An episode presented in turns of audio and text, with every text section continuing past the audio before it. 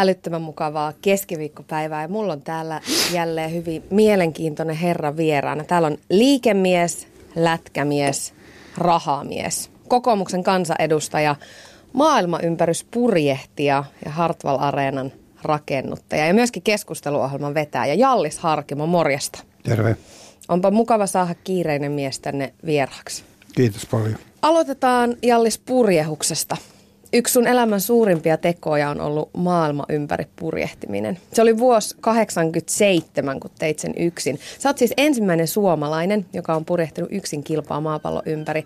Aikaa meni 168 päivää, 9 tuntia, 21 minuuttia, 13 sekuntia.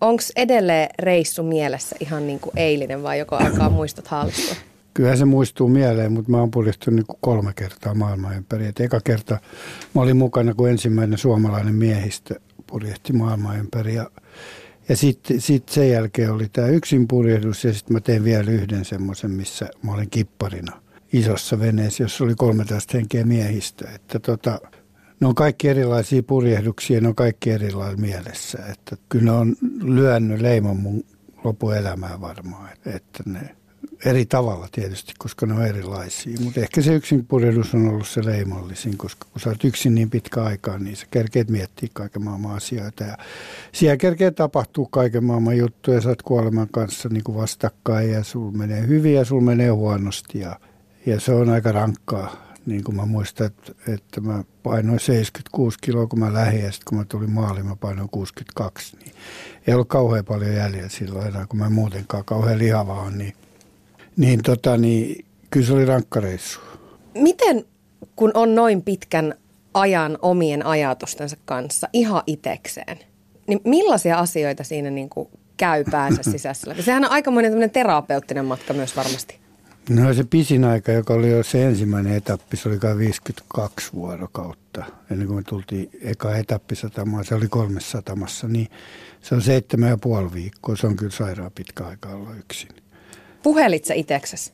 No kyllä sitä nyt puhelee, se on helppoa, koska silloin saa ne vastaukset, kun haluaa. Tota, mutta kyllä se kerkee miettiä kaiken maailman asioita ja kyllä siellä niin kuin oppii tuntemaan itsensä hyvin, että tietää, miten reagoi määrättyihin asioihin ja, ja miten pitää tehdä ja kun tulee tämmöinen fiilis, että tulee parempi fiilis ja jos on masentunut, niin, niin miten siitä pääsee pois ja sitten tota, jos on hyvä fiilis, että miten sitä saa jatkumaan ja totta kai niin kuin, siellä on vaikeat hetkiä ja hyviä hetkiä, mutta kyllä sen kanssa oppii elämään.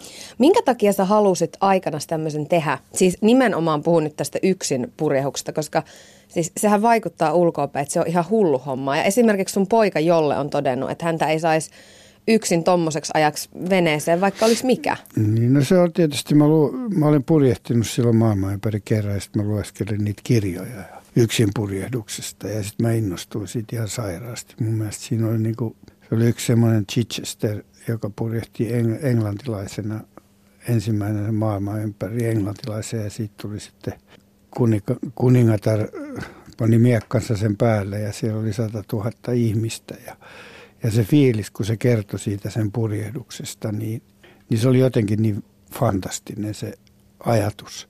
Ja sitten kun mä lueskelin sitä kirjaa, niin sitten tuli vaan mieleen, että tuon mä haluaisin tehdä itse. Että, että tuossa on jotenkin niin hyvä tuo juttu. Ja sitten sit mä, sit mä vaan päätin, että tämä tehdään. Miten paljon se kuoleman pelko on läsnä tuommoisella reissulla? Ei, ei se kauheasti ole, koska tota, että se voi niinku olla vuotta silleen, että sä pelkäät kuolemaa. Totta kai se, silloin kun vene menee ympäri masto alaspäin ja kyli ylöspäin, niin se ei oikein tarkoitus, jos sä lennät veneestä ulos, niin silloin kun sä oot niin sen kuoleman kanssa ihan silmätysti ja sitten sä pelkäät kuolemaan, niin silloin, silloinhan se on läsnä, mutta se unohtuu sitten taas.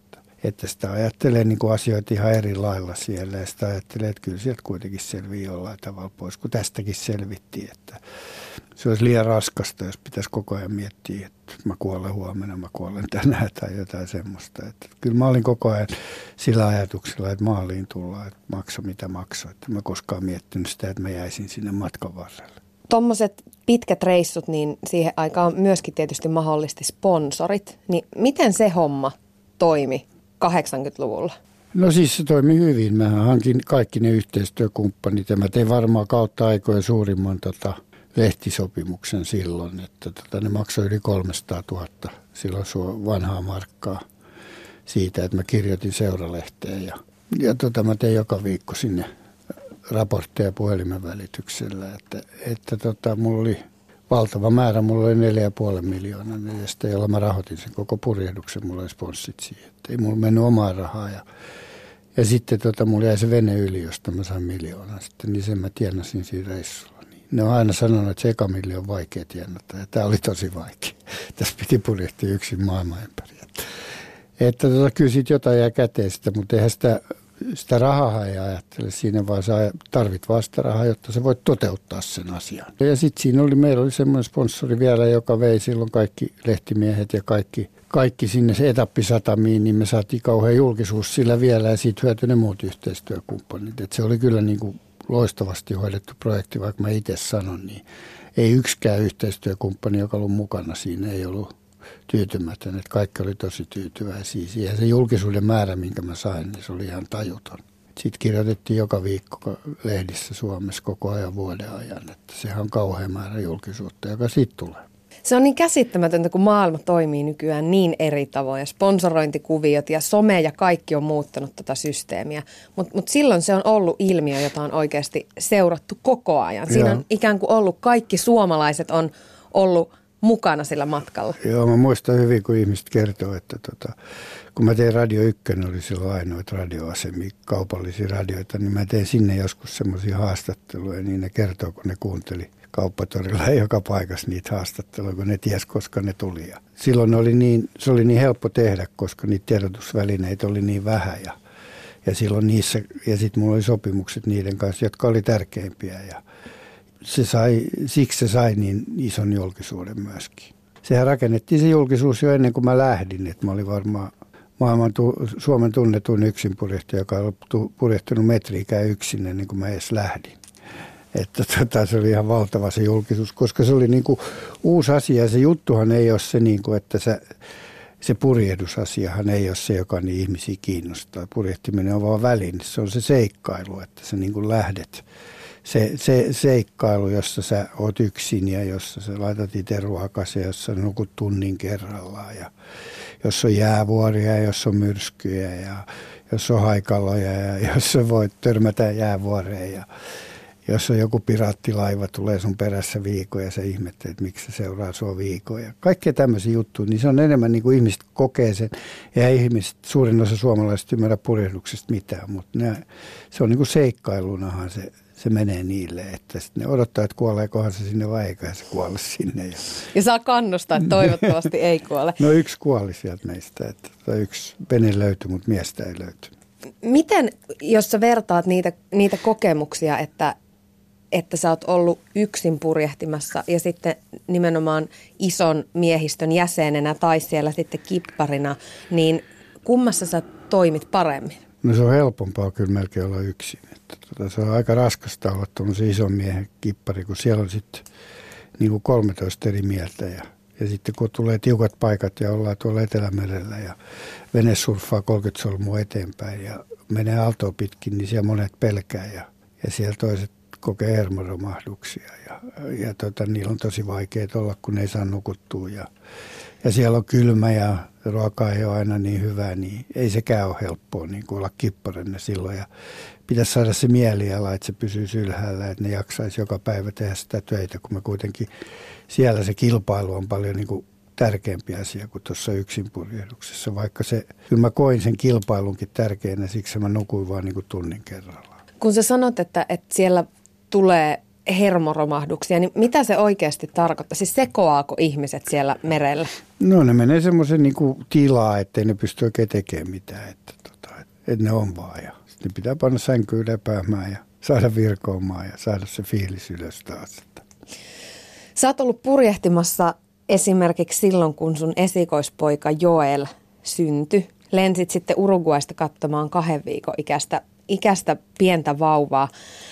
Täytyy myös nostaa Leenalle hattua siitä, että, että mä veikkaan, että aika moni raskaana oleva nainen olisi puolittain pimahtanut tai ainakin ärjähtänyt siinä vaiheessa, jos mies olisi purjehtimassa maailman ympäri, kun Joo. esikoinen syntyy. No se on tietysti niin, että senhän nyt tiesi niin kuin yhdeksän kuukautta aikaisemmin, että näin tulee käymään, koska mä olin sillä purjehduksella. Ja siitä meillä oli aika lyhyt pätkä siitä Uruguaysta. Me purettiin Jenkkeen Fort Lauderdale ja Leena tuli ollenkaan sinne sitten. Se lensi sinne ja me oltiin siellä kolme viikkoa yhdessä sitten. Että tota, mä luulen, että se, se pärjäsi Leena siksi hyvin, että se tiesi alun perin, että näin tulee käymään, koska ei mä, ei mä voi keskeyttää sitä kilpailua. Ja tota, se tiedettiin alun perin, niin siihen piti vaan niin kuin radiopuhelimella mietittiin, että mikä pannaan nimeksi ja arvuteltiin niitä nimiä siellä. Ja, ja, tota, ja, et kyllä se oli ihan mun mielestä se tietysti muottipäähän, että mä en saanut olla synnytyksessä mukana. Mä olin sitten Leon kanssa enemmän, että tota, siitä oppi jotain, mutta, mutta olisi se niin kuin lapsen kannalta parempi, jos mukaan, mutta eihän se ollut kuin pari kuukautta ja sitten mä olin kotona. Miten paljon purehus merkitsee sulle nykyään? No ei se kauheasti siis merkitse. Mä oon purjehtinut kolme kertaa maailmaa ympäri ja 12 kertaa Atlantin yli, niin kyllä mä oon nähnyt sitä merta ihan tarpeeksi. Että ei se mua kauheasti innostuta enää, että jotain purjehduksia mä oon tehnyt. Ylepuheessa Tuija Pehkonen.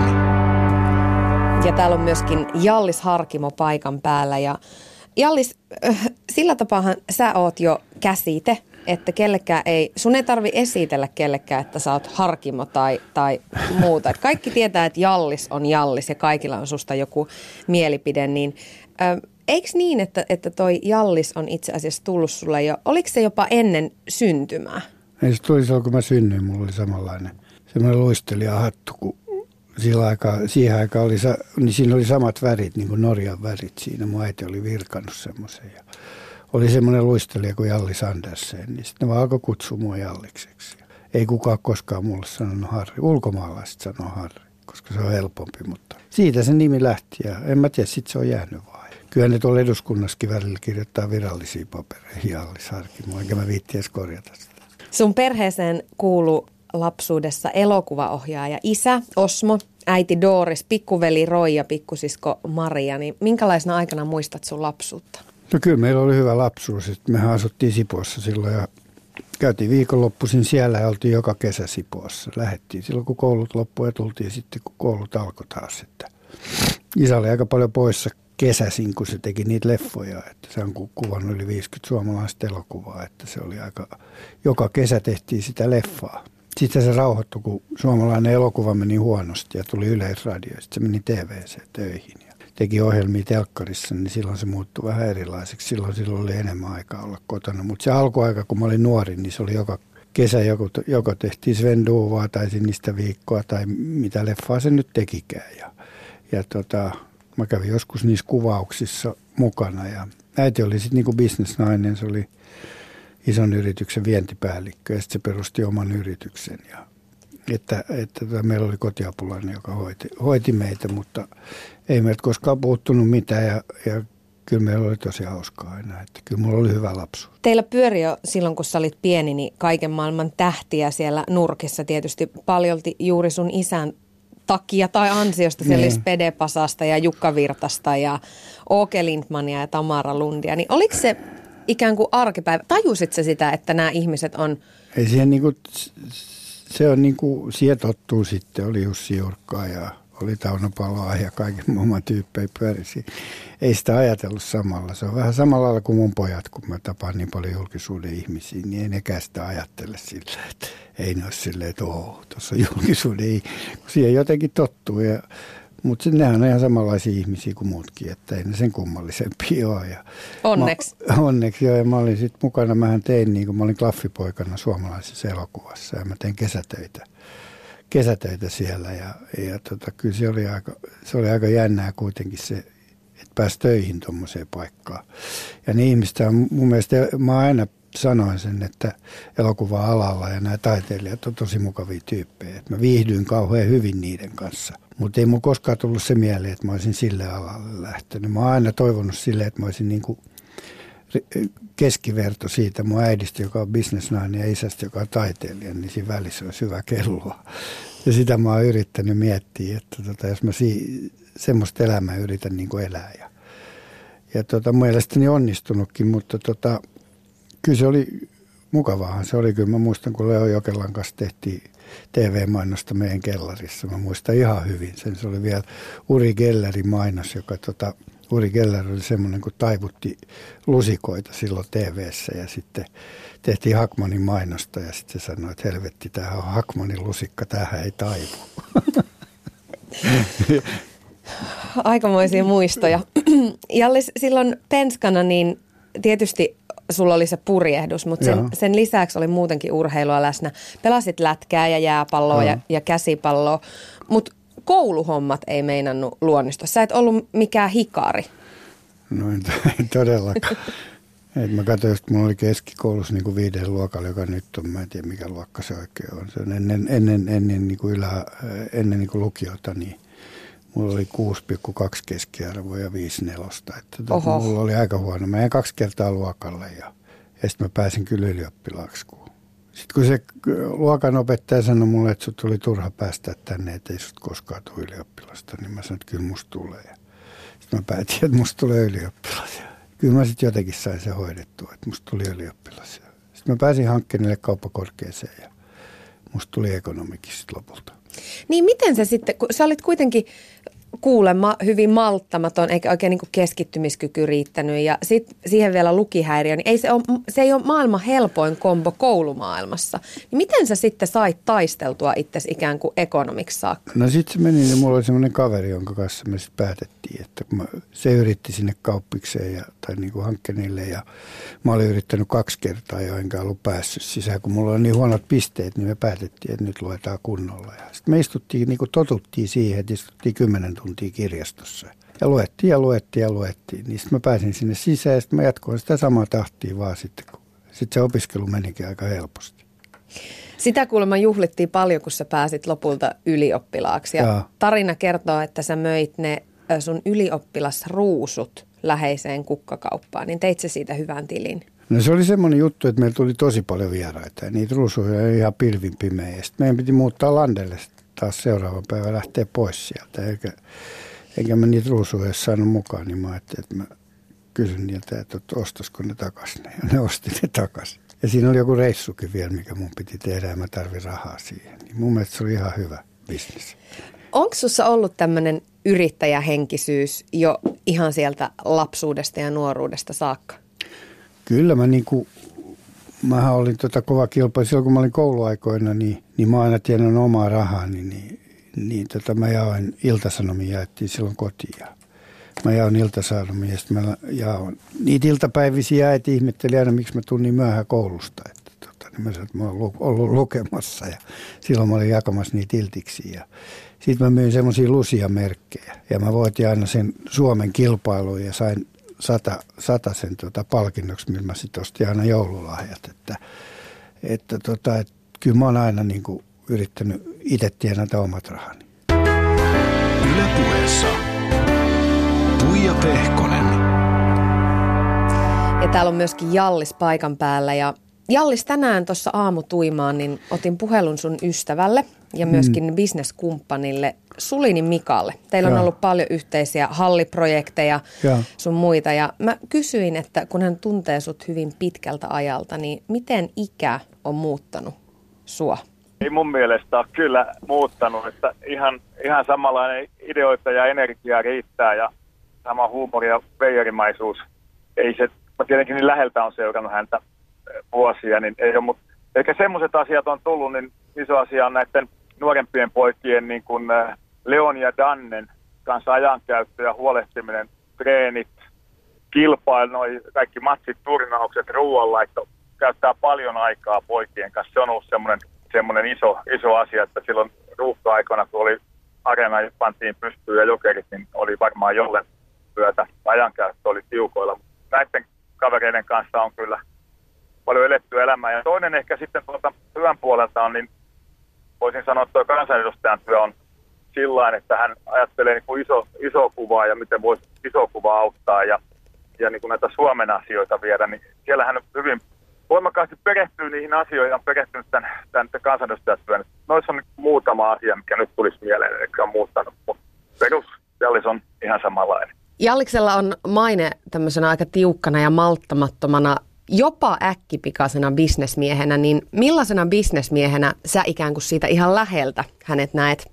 Kyllä tota, hän on noin kuvaukset sopii osaltaan, mutta täytyy muistaa sitten, että malttamaton jokerit on ollut aika pitkä investointi ja sitä on viety pitkään halliprojektit, monta muuta bisnestä, että kyllä siellä on valtava määrä bisneksiä, mitä on pitkäjänteisesti viety eteenpäin. Mutta hän on idearikas ja, ja, ja tota, saa asioita aikaiseksi saa tapahtuun asioita. Ehkä se äkkipikaisuus on iän mukaan rauhoittunut, että ei ihan semmoista, että kyllähän niin kuin persoona ja särmää löytyy, mutta siinä on varmaan tästä. Mutta kyllä, kyllä se, tota, noin, se idearikkaus ja se jatkuva ideoiden tulva, niin, niin, niin onko se malttamattomuutta vai mitä se on? Mun mielestä on enemmän sitä, että siellä on koko ajan syntyy uusia asioita, ja on niin välillä oikein ihmetyttää, mistä ne kaikki tulee. Selvitellään tuotakin vielä tänään Jalliksen Joo. kanssa. Entä Mika sitten ystävänä? Miten Jallis eroaa siinä roolissa tuosta bisnesjalliksesta? Hän ainakin osaa pitää niin kuin vähän erillä, että kun meillä on bisnekset on bisneksiä ja ne tehdään niin kuin omana juttuna ja sitten kun me ollaan ystävinä, niin harvoin me sitten niitä bisneksiä jutellaan tai ollaan yhdessä tai illanviettoja tai tapahtumia. Ei silloin bisneksiä niin kuin kaivella tai käydä. Ehkä tuo jokerit on semmoinen, että se nyt aina, aina siitä vaaditaan asioita ja muuta, mutta hän osaa ne pitää ja niitä pidetäänkin niin molemmin puolin niin kuin, ne on kaksi eri asiaa. Että ystävänä hyvin huolehtivainen lähipiiristä ja pitää huolta ja sitten bisneksessä yhtä tiukka ja, ja, ja tota, on vaativa kuin aina ennenkin asioissa. Ja se, se on kaksi, niin kuin, kaksi vähän kuin eri asiaa, vaikka ne aika lähekkään niin kuin liippaa. Yle Puhe. Siinä siis Jallis sun hyvä ystävä ja bisneskumppani myöskin Sulini Mika, urheilujohtaja. Aika hauskasti hän siinä sanoi, että sä oot jopa veijarimainen. Niin toi ei ole kyllä adjektiivi, minkä ekana sun julkisuuskuvan perusteella suhun liittäisi. Se julkisuuskuva antaa aika ihmeellisen niin kuin kuvan välillä, kun kirjoitetaan. Siksi mä oon tykännyt tehdä niitä TV-ohjelmiakin, että tota, siihen se toimittaja ei pääse väliin. Niin kuin, väliin ja tämmöisiä radiohaastatteluja ja muita on niin kuin hyvä tehdä, koska aina kun sä teet lehtijutun, niin se toimittaja voi laittaa joku oman lauseensa sinne väliin ja antaa jonkun määrätön kuva jostain asiasta. Ja ja mieluummin sä annat semmoisen kuvan kuin sä on, että mä oon aina ajatellut sitä koko sitä mun julkisuuskuvaa ja sitä nyt jos puhutaan jostain veijarimaisuudesta ja muusta, niin mä oon aina ajatellut se niin, että mä sanon sitä, mitä mä ajattelen. Silloin mun ei koskaan tarvi miettiä, mitä mä viimeksi sanon. jos mä aina sanon sen, mitä mä ajattelen, niin mä yritän olla rehellinen silloin. Että jos sun pitäisi niin aina keksiä niitä vastauksia ja vastata, niin mikä kuulostaa syvältä, niin niin mun mielestä se on kuitenkin helpompaa, että sanoo se, mikä ajattelee, että se ei kyllä välillä miellytä kaikki, mutta onko se nyt jotain väliä? Niin kuin, ei mulla ainakaan mitään väliä. Että ne ainakin tietää, minkälainen mä oon. Jos, mun mielestä, jos, on, jos mä oon niiden mielestä mulkku, niin sit mä oon. Jos mä oon niiden mielestä hyvä tyyppi, niin mä oon. Mutta ainakin mä saan sanoa, mitä mä ihmeet itse ajattelen asioista. Luet sä sua koskevia juttuja ja uutisointeja ja lööppejä sun muita? En mä kauheasti Siis jos nyt sattuu lehtikäteen tai jotain. Tai on jotain erikoista ja se on joku asiapitoinen juttu tai jotain, mutta mulla on onneksi mahdollisuus, että mä teen omaa TV-ohjelmaa, mä kirjoitan Savon Sanomiin joka toinen viikko kolumneja ja viikonloppulehteen. Mä kirjoitan joka viikko iltalehteen kolumnia, niin mä saan ilmastua niitä asioita ja välillä on oikein vaikea keksiäkin niin kuin niitä aiheita, kun niitä on tehnyt niin paljon. Mutta mä saan sanoa sen, minkä mä ajattelin ja mä oon siinä mielessä onnellisessa asemassa, että eilen mä kuuntelin just yhtä kansanedustajaa, kun ja soitti mulle aamu TVstä ja kysyi, jos mä tulisin sinne ja mä olin vähän niin kuin, että jaksoinko mä nousta niin aikaisin ylös.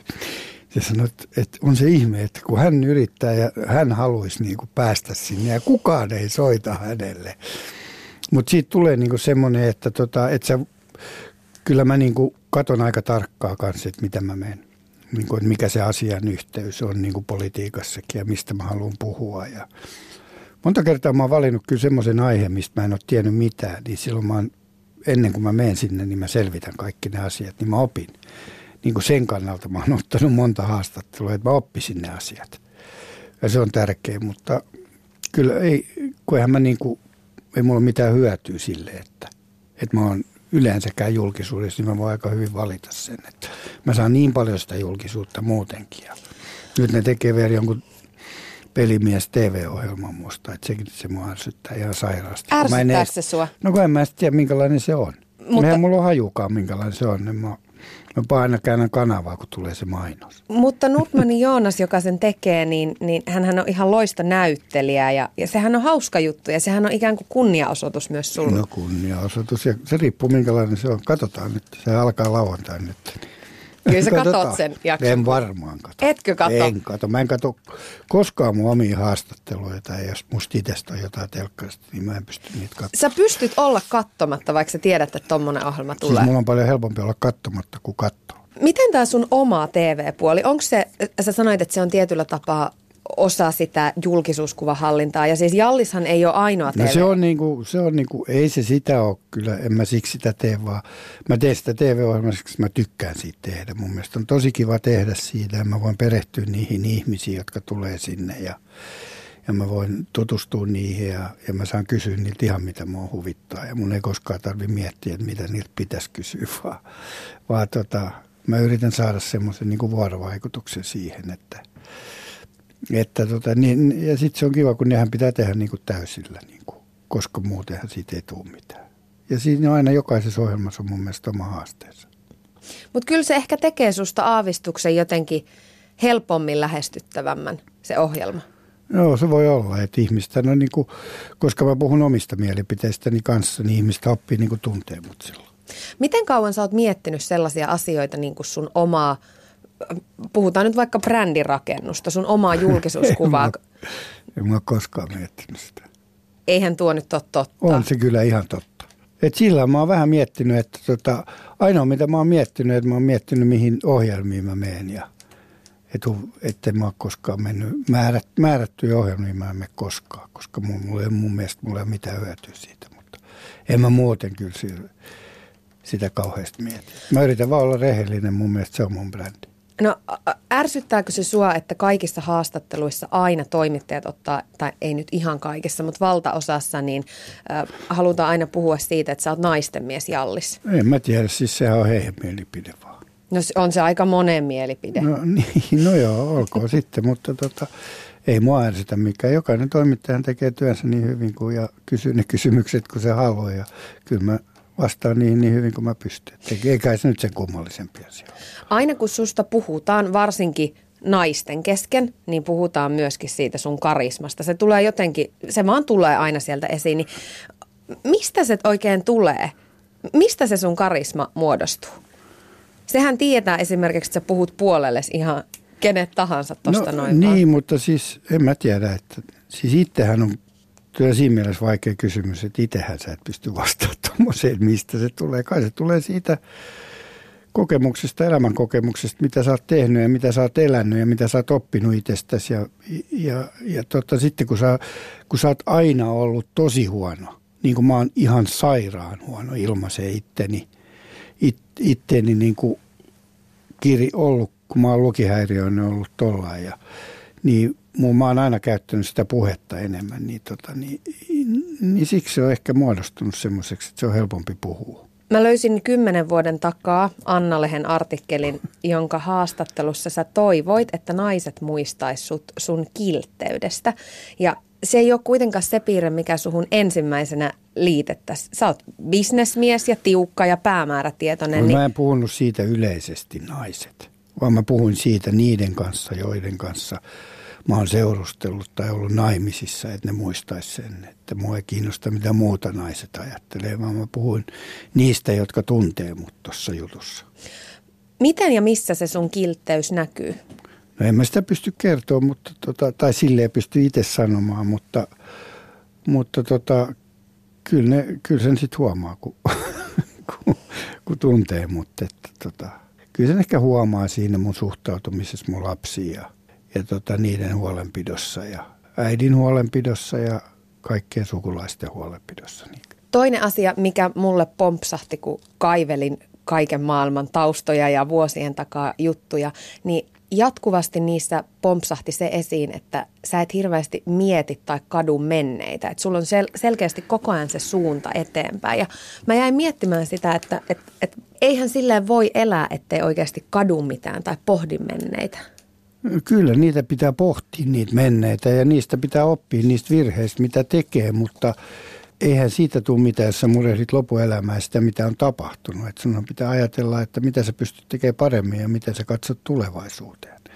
Koska tulevaisuuteen pystyy vaikuttaa, mutta menneisyyteen ei pysty vaikuttaa. Ja, ja silloin kannattaa valita se, mihin pystyy vaikuttaa. Totta kai sun pitää oppia niistä. Se on ihan sama bisneksessä ja huonoissa parisuhteissa, niin totta kai sun kannattaa, kyllä mä oon niin kuin vaikka tuossa ennen tätä lähetystä puhuttiin sun vaikeasta erosta nyt. Ei, niin, elä nyt.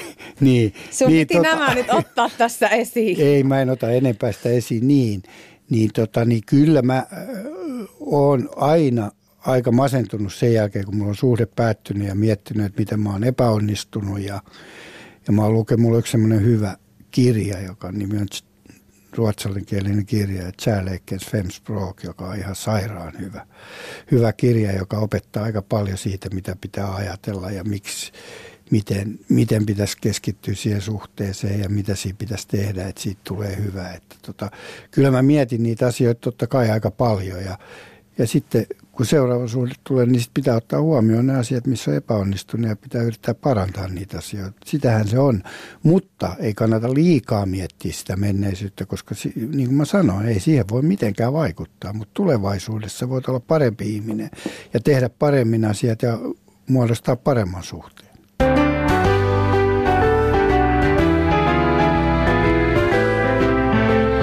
Ylepuheessa Tuija Pehkonen. Ja täällä on elämäohjeita antamassa myöskin Jallis Harkimo.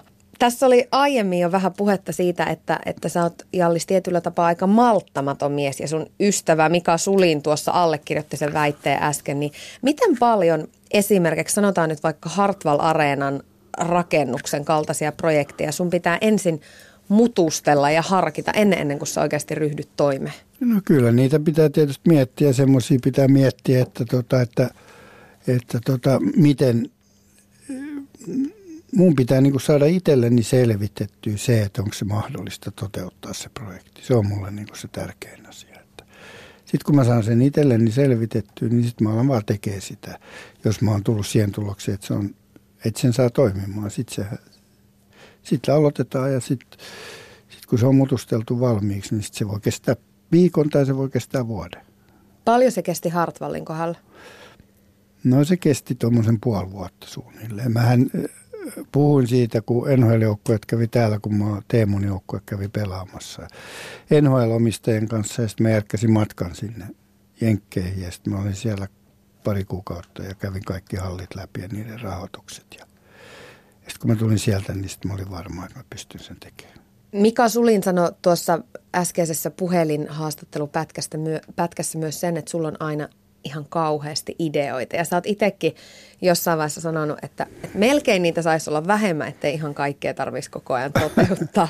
niin mistä, mikä sua inspiroi, mistä se tulee ja, ja mistä sä niitä kehittelet? Ympäristöstä se tulee ja mä en ole niin fiksu, että mä keksisin mitä omia asioita, vaan, vaan se tulee jostain toisesta ideasta, jonka mä sitten ajattelen, että toi on huonosti tehty, että toi pitäisi muuntaa ja toi pitäisi tehdä eri lailla, että jos ton tekisi noin, niin tosta voisi tulla. Ja, ja tätä ympäristöstä niitä ideitä tulee päivittäin, kun sä oot mukana liike-elämässä tai kansanedustajana, niin sä saat siellä joka päivä. Sehän, siellä sä puhut ihmisten kanssa ja, ja siellä on valtava määrä sitä flowta ja sitä ajatusten maailmaa, niin niistä ne ideat tulee sitten. Sitten sit ne vaan iskeytyy tuonne päähän ja sitten alat miettimään niitä.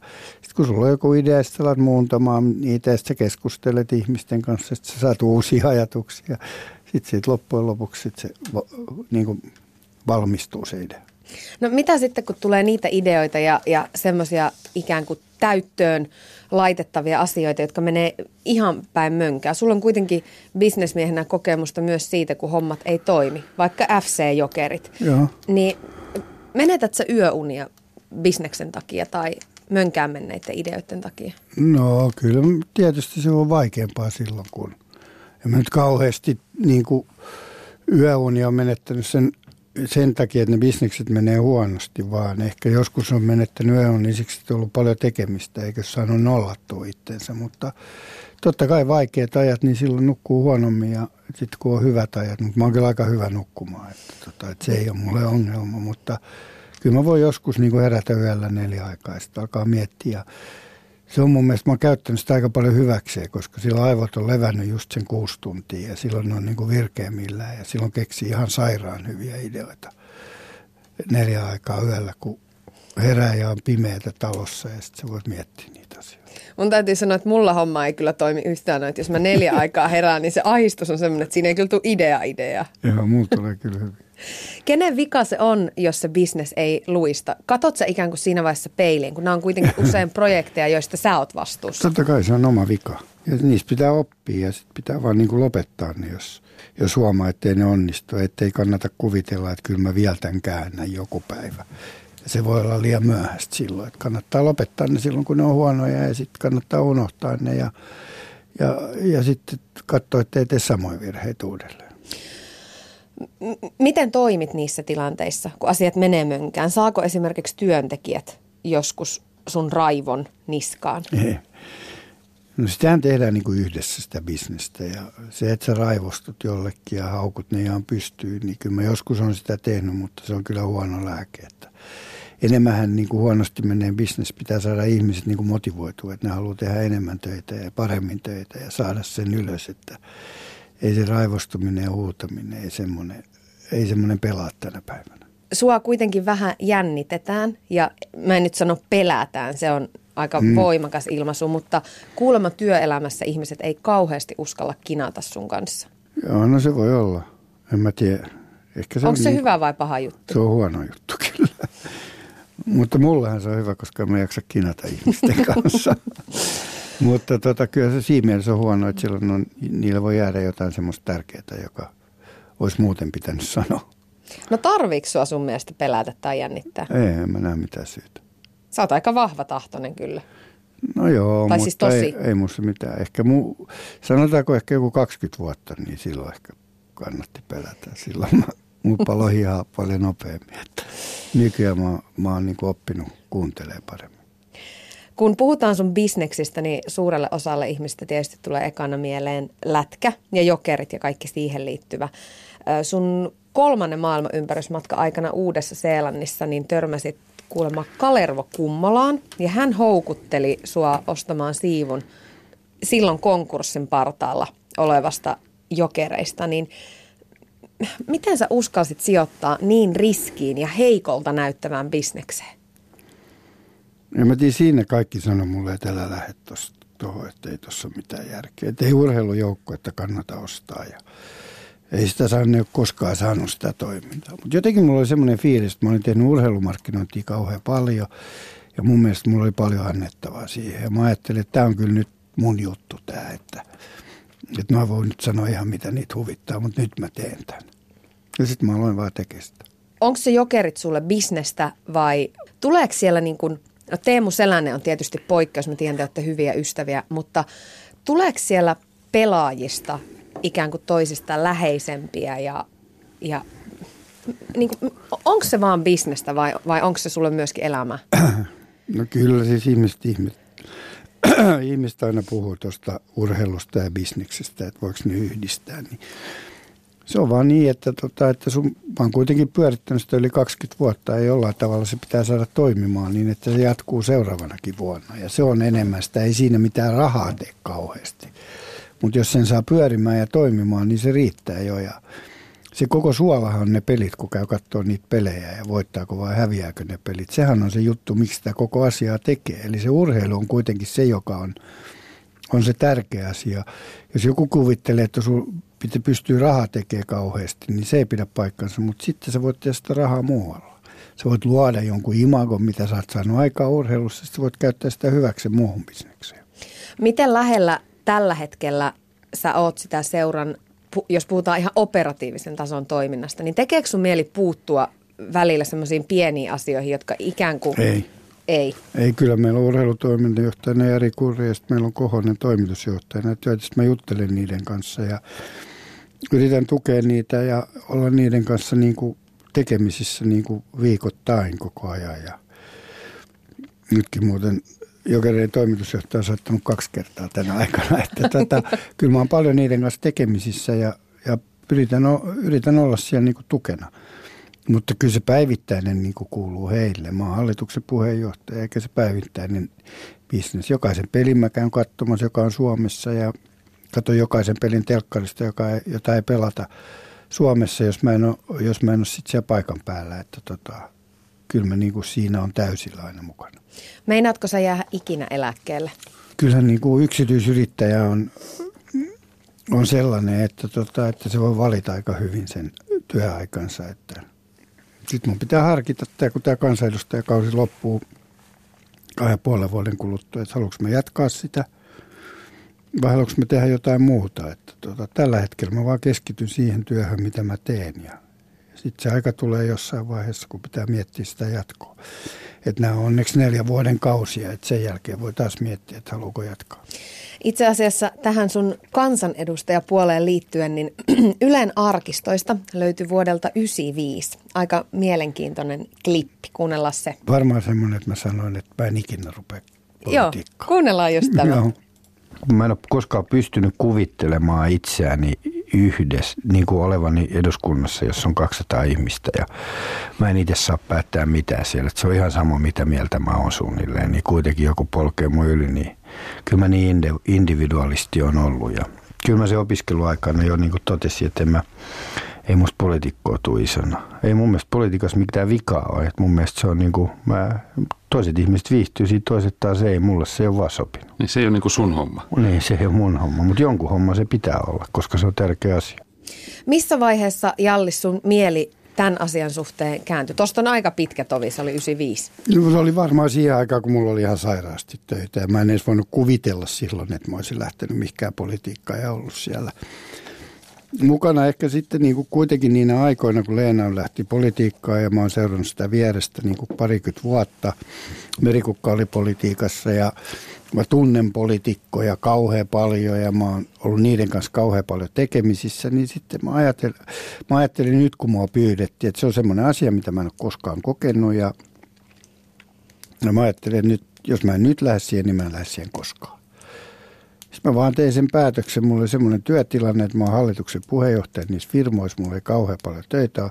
Sitten mä kysyin mun pojalta, että Leolta, joka on 15, että mitä sä oot mieltä, jos mä lähtisin politiikkaan? No on se parempi, kun sä lähdet sinne, kuin että sä makaat tuossa sohvalla koko ajan.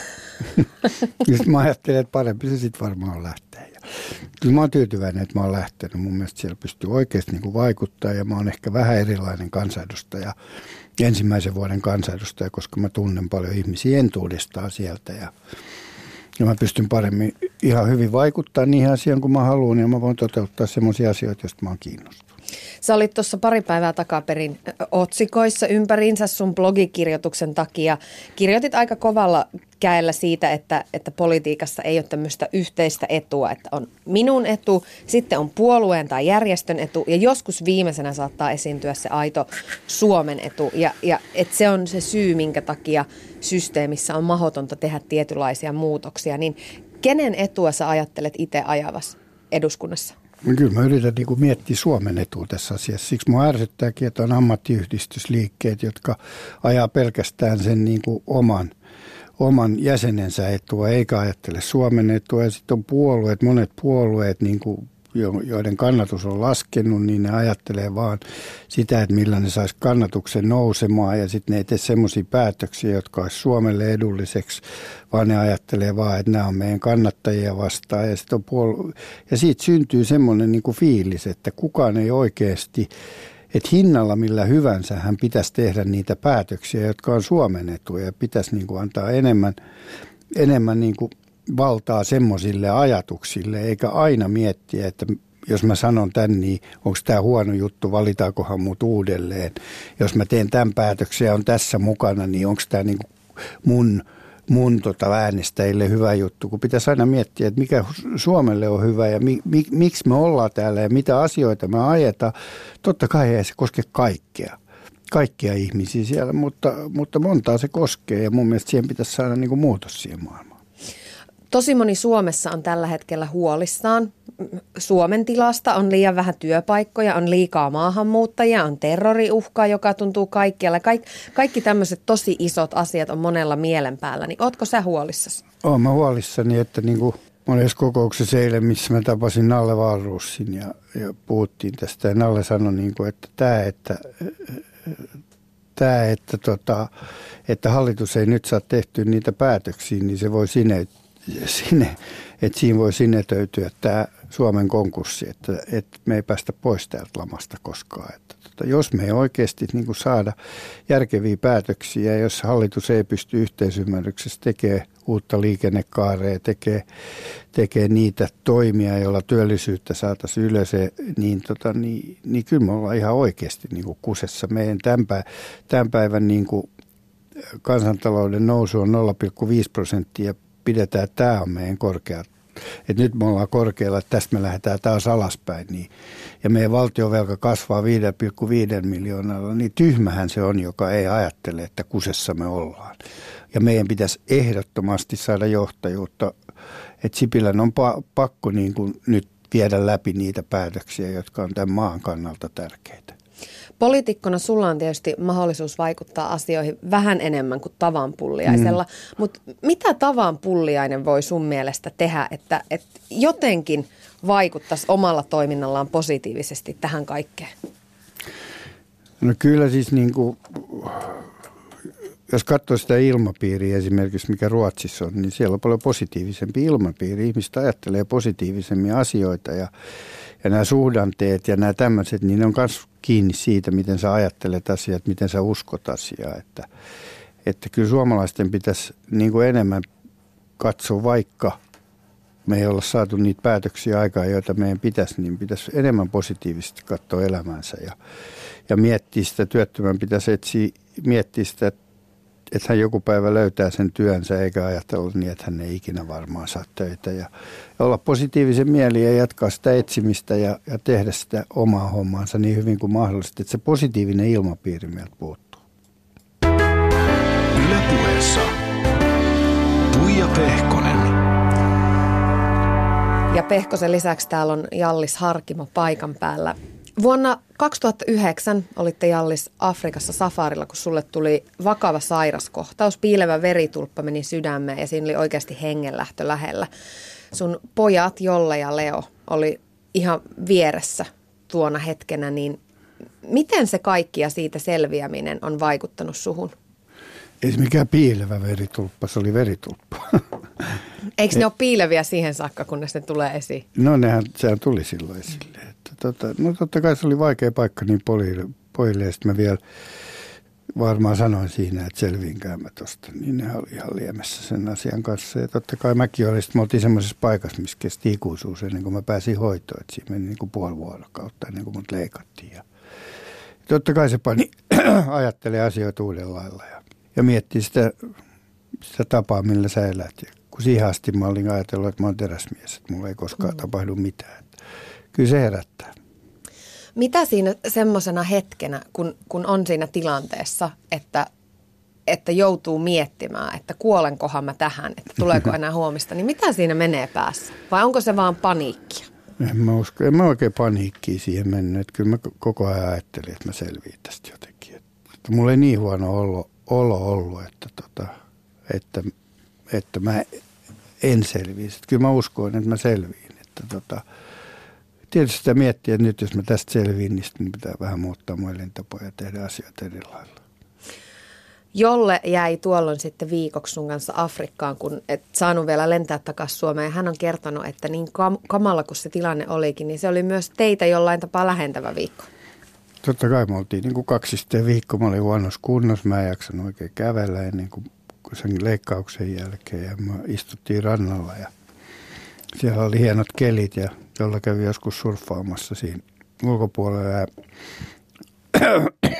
mä köpöttelin siinä, mutta oltiin me niin kuin viikko koko ajan yhdessä. Että kyllä se lähensi meitä. Me kerittiin keskustelemaan asioista ja meillä on semmoinen perhe, että niin kuin, jos ne pojat on äidillään, niin kyllä ne joka päivä soittaa mulle ja kun ne on mulla niin soittaa vielä monta kertaa. Että kyllä meillä on kauhean tiivis, tiivis toi, toi meidän, meidän yhteiselo. Ja se, kun sä oot eronnut ja, ja sä joudut olemaan lasten kanssa, niin silloin se oikeastaan saat enemmän niiden lasten kanssa, koska sä ei ole ketään muuta, joka huolehtii niistä, niin sun on pakko olla siinä läsnä koko ajan. Ja sitten voit ajoittaa ne sun menemiset ja tulemiset silleen, että sä teet paljon asioita silloin, kun sulla on viikko vapaata ja sitten sä oot paljon niiden kanssa, kun sulla on se viikko. Soitin myöskin Jollelle, joka on siis sun esikoispoika, ja kyselin vähän hänen lapsuudesta, kun Jolle on sanonut, että hänellä oli hyvä ja onnellinen lapsuus, mutta iskää ja äitiä oli silti ikävä. Joo, jotenkin 90-luvun alku ja loppu, tai no itse asiassa koko 90-luku, kun mä olin pikkukundi, niin, niin tota, oli jokereiden hankintaa ja Hartwall rakentamista ja FC Jokereiden hankintaa ja Finland Stadionin rakentamista ja Hampuri tehtiin halliin ja näin, niin, ja äiti haki sitten kansanedustajaksi, niin kyllä siinä vanhemmat painoivat aika paljon hommaa, että oli molemmat aika paljon reissussa ja poissa ja töissä, että ei sille ollut semmoista tavallista perhe-elämää, että, että iska tulee joka päivä hakea päiväkodista vaan, vaan mä vietin sitä aika paljon enemmän aikaa tota, mun ö, isovanhempien luona, mikä nyt sinänsä oli, oli niinku siisti juttu, että nyt kun mun isoisa on nukkunut tai hän, hän tota, kuoli syöpää 2007, niin mä sain sitten viettää paljon enemmän aikaa hänen kanssaan, mitä mä arvostan nyt, ja nyt mulla on aikaa viettää mun vanhempien kanssa, niin, niin se on kyllä mennyt ihan hyvin. Äh, nämä on muuten semmoisia juttuja monesti, että vasta niin kuin jälkikäteen tajuaa. On se nyt sitten niin kuin vähän vanhemmalla iällä tai mistä ikinä se tuleekin, niin jotenkin asioiden merkityksiä. Esimerkiksi sen, että miten paljon omat vanhemmat on tehnyt asioita itsensä eteen, niin Öm, miten kun sä oot kohta kolmekymppinen, niin mistä asioista sä oot sun iskälle kiitollinen? No kyllä mä oon siitä kiitollinen, että musta on, tota, vaikka iska oli paljon töissä ja, ja tota, ei ole aina ollut niin kuin kotona fyysisesti, niin, niin, tota, niin aina pitänyt musta huolta ja katsonut, että, että mulla on, on ihmiset, jotka, ihmisiä, jotka, jotka katsoo mun perään ja, ja näin, että, että ei mulla ole ikinä, mulla ole ikinä jätetty yksin. Musta on aina pidetty tosi hyvää huolta ja sitten mä oon aina, niin kuin mä arvostan siitä mun vanhemmissa paljon, että, että mä en ole melkein koskaan saanut mitä mä haluan, mutta mä oon aina saanut mitä mä tarvitsen. Mulla on ollut tosi niin kuin silleen hyvä lapsuus, että paljon ihmisiä tukena ja, ja aina, aina ollut hyvä olla. Hei tuota, isä on kuulemma puoli väkisin pakottanut sut myöskin lukio, mistä silloin laitoit aika paljon hanttiin, mutta jälkikäteen ehkä siitäkin on tullut semmoinen pieni kiitollisuus. Niin minkälaisista muista asioista te olette vuosien varrella vääntänyt? Kyllä mä muistan, kun mä ihan niin kuin pikkupoikana pelasin jääkiekkoa, niin totta kai mä niin kuin tykkäsin siitä, mutta välillä oli semmoinen, että olisi ollut kiva jäädä himaa katsoa pikkukakkosta, kun menet treeneihin. Mutta mut Faija sitten sanoi, että ei, kun, et, kun sä sitoudut joukkueeseen ja sä pelaat joukkueen lajiin, niin pitää mennä treeneihin, että ei voi jäädä himaa katsomaan piirrettyjä, vaan, vaan niin kuin ehkä opettanut semmoista pitkäjänteisyyttä ja niistä asioista me ollaan kyllä, kyllä väännetty. Ja kerran mä muistan, kun mä olin yläasteella, niin, niin mä heitin niin kuin vitsinä semmoisen idean, että, että vitsi, pitäisikö mun niin kuin värjätä hiukset tyyliin mustaksi. Niin sitten no et, sä et varmaan väriä. Niin sitten mä vähän niin kuin värjäsin vaan sen takia, että mä sanoin, että mä en saa sitä tehdä. Ylen puhe. Siinä siis Jallis sun poika Jolle Mä en ymmärrä, m- miten se voi kuulostaa niin täydellisesti pikkujallikselta? Joo, ihan mä luulen, että se, se tukavärjäys ei nyt ihan pidä paikkaansa, mitä se sanoi, vaan siihen aikaan tota mä seurustelin Merikukan kanssa, joka vei paljon mun aikaa ja mä luulen, että se värjäsi sen tukan kiinnittääkseen huomioon siihen itsensä, että, että se saisi enemmän huomiota. Mä luulen, että, että tämä oli kyllä se syy, eikä se, että se siksi vaan, että mä sanoin, että ei saa. Oliko se mustasukkainen? En mä tiedä, onko se mustasukkainen selväs vaan ja siinä vaiheessa niin ehkä mä en kiinnittänyt siihen tarpeeksi huomiota. Herättikö se sua se tilanne? Totta kai kyllä mä ajattelin sen silloin. Mitä sä sanoit, kun näit mustapäisen jollain? No en mä mitään sano, mitä sille voisi sanoa. En mä ole koskaan ajatellut sitä, koska ei sitä mustaa saa pois siitä enää. Ei sitä nyt kannata alkaa. Sä oot Jallis kolmen pojan isä ja, ja pojat on varmasti tietyllä tapaa pienestä saakka tiedostanut sen, että isä on julkisuudessa ja vielä, vielä sellainen henkilö, jolla on paljon valtaa ja jo, josta on paljon mielipiteitä. Niin miten tämmöisiä asioita on heidän kanssa käyty läpi, että et he osaa siihen suhtautua? No ei niiden kanssa sille ole käyty sitä läpi, mutta tuota, se on vaikuttanut heidän elämänsä kauhean paljon. Ja, ja heillä on ollut vaikeat koulussa. Molempia, kaikki kolme on kiusattu koulussa ja, ja tota, he on joutunut kestämään aika paljon. Ja sitä mä pidän kyllä niin kuin omana syynä tai Leenan syynä, että molemmat on julkisuudessa ja jääkiekkojoukkojen omistaja, joku on IFK kannattaja, joku on toisen joukkueen kannattaja ja sitten julkisuudessa koko ajan, niin se herättää kateutta pienissä lapsissa ja ja se on tehnyt sen, että, että, tota, että varmaan että ne on ollut huomioon keskipisteenä, kun ne on mun poikia ja sitten nyt on kiusattu. Et, et silleen se on vaikuttanut niin. Ja sitä asiaa on pitänyt käsitellä.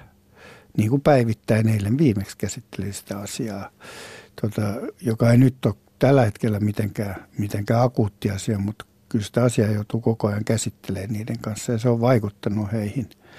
heihin. Mä muistan, kun Jolle suljettiin siivouskomeroa, kun se oli välitunneilla ja pienenä. Ja, ja Leo kiusattiin aika paljon ja Danne on kiusattu. Danne on vaihtanut koulua aika paljon ja kyllä se on vaikuttanut sille heidän elämänsä ja siksi sitä julkisuusasiaa ja sitä asiaa on pitänyt käsitellä. Onko se kestänyt sen kaiken hyvin? No nämä kolme, niin kuin, totta kai kyllähän ne nyt niin kuin kestää. Niitä pitää vaan tukea ja niitä pitää auttaa siinä asiassa ja olla läsnä siinä. Niin, niin kyllä ne sitten selvii, mutta ei se helppoa niille pienille Sä oot tosi paljon tuonut sun äh, rakkautta ilmi sun poikia kohtaan ja, ja kertonut avoimesti, miten tärkeitä he on sulle ja, ja että se on sulle tärkeää, että he pitää sulle seuraa ja ovat ikään kuin aina läsnä ja, ja olemassa.